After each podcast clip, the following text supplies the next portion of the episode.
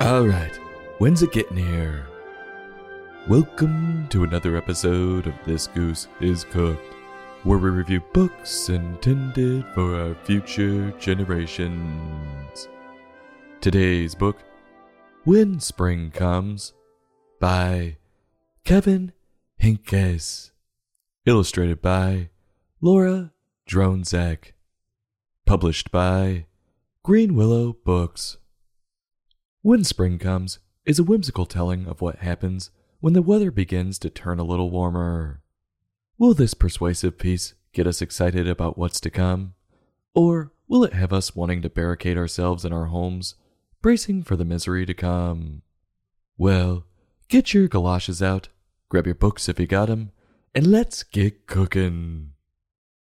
Like any good writer trying to persuade us of his views, Kevin explains what happens before spring showing us a mangled, lifeless tree with no leaves, and snow on the ground with nothing but a couple of cardinals in the trees. He doesn't need to convince me. I hate the cold, dark winter. I'm not one of these jackasses who lies about liking it. What, dude? I just love the winter. And bearing it through the cold weather, it builds character and makes you appreciate things, you know? No, it doesn't do either of those things. It only makes you a damn fool with seasonal depression. There's a reason why everyone in Wisconsin are alcoholics. It's because the only thing they can do is hole up in a bar for nine months out of the year. Until you live in warm weather year round, you're just ignorant to what you're missing out on. Warm weather is so much healthier. You get that much needed vitamin D being out in the sun all the time, day drinking. Kevin, you're preaching to the choir. Next, Kevin shows us what warm weather in the spring will bring. And we can see the trees are beautiful with flowers all around. And there's rabbits and butterflies frolicking through the meadow. It's a fantasy land. Maybe the most perfect place to crack open a beer and get out your rifle and go rabbit hunting. I obviously kid. Don't drink and hunt. Crack open the beer after you skin the rabbit. Kevin then tries to temper our expectations and tells us all these good things happen with a little patience. No, no, they don't. Sometimes up north, you don't get much of a spring or summer. That's why I moved. Kevin gets a little off track, showing us the not so pretty parts of spring. We watch as the snow melts into nothing, leaving a cold, muddy ground. Nothing worse than stepping into mud and ruining your new shoes your mom just bought you. Talk about heading home to a firing squad. David, what the hell were you thinking? I just bought you those. Don't you have any appreciation for money? Why couldn't we have just skipped past this to the good part? He continues discussing the grass turning from brown to green. As long as we can wait. I'm starting to think Kevin is a New Yorker, begging people to hold out through the miserable winter. Please don't leave me, bro. Florida's so lame with their no state income tax. How do they pay for their roads? And don't get me started on their lack of bodegas. You should stay here for a few more weeks. They have so many people on bath salts down there. Yeah, I know we have more. But it's just so south, am I right? Boy, this guy is begging us to have a lot of patience. He talks about birds hatching and plants sprouting. You know, the whole new life thing. And it'll happen if we can just hold on. Sorry, I'm not falling for that again. I got told to wait when watching 2001 Space Odyssey, and nothing happened. So wake me up when it's here. After all that begging, it's almost like this guy doesn't want to oversell and have us be disappointed when spring actually gets here. Because every time he tells us about all the good that's just around the corner, he hits us with the bad. And this time he tells us there's to be a lot of rain.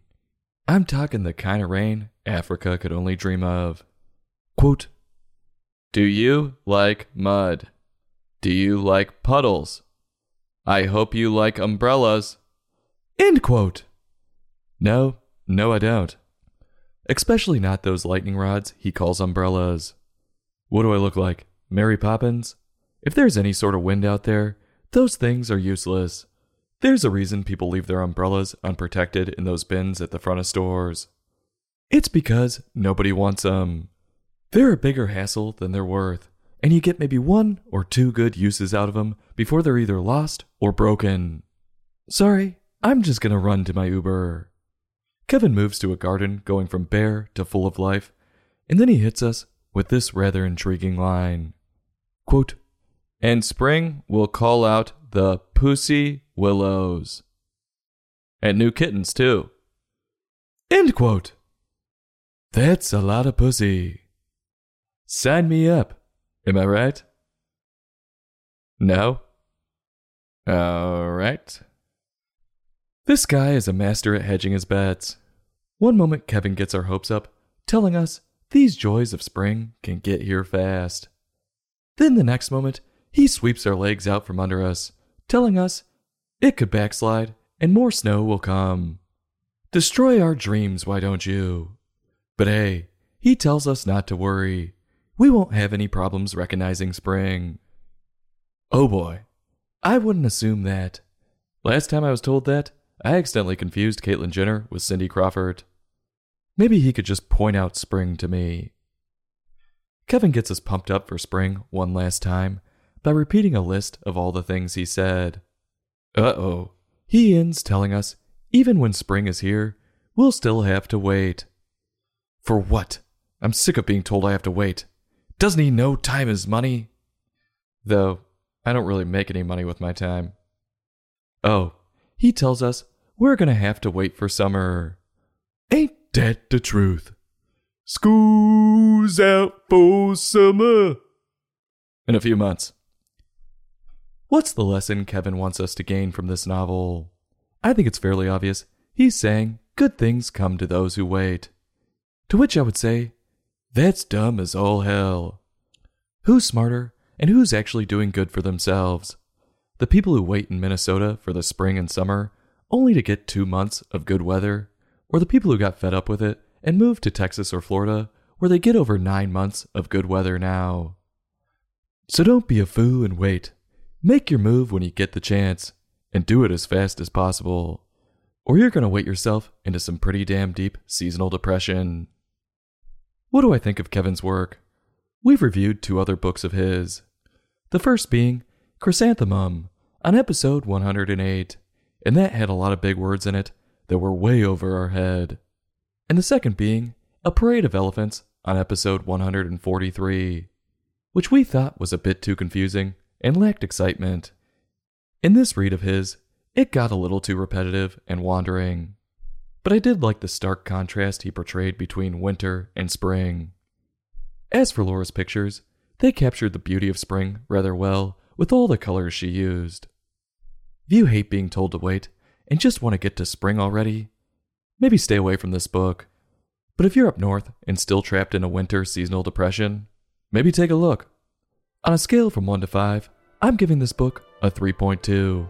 I'll have a heapin' helpin' and go back for a few more bites, but stop and get to my car before it starts to rain.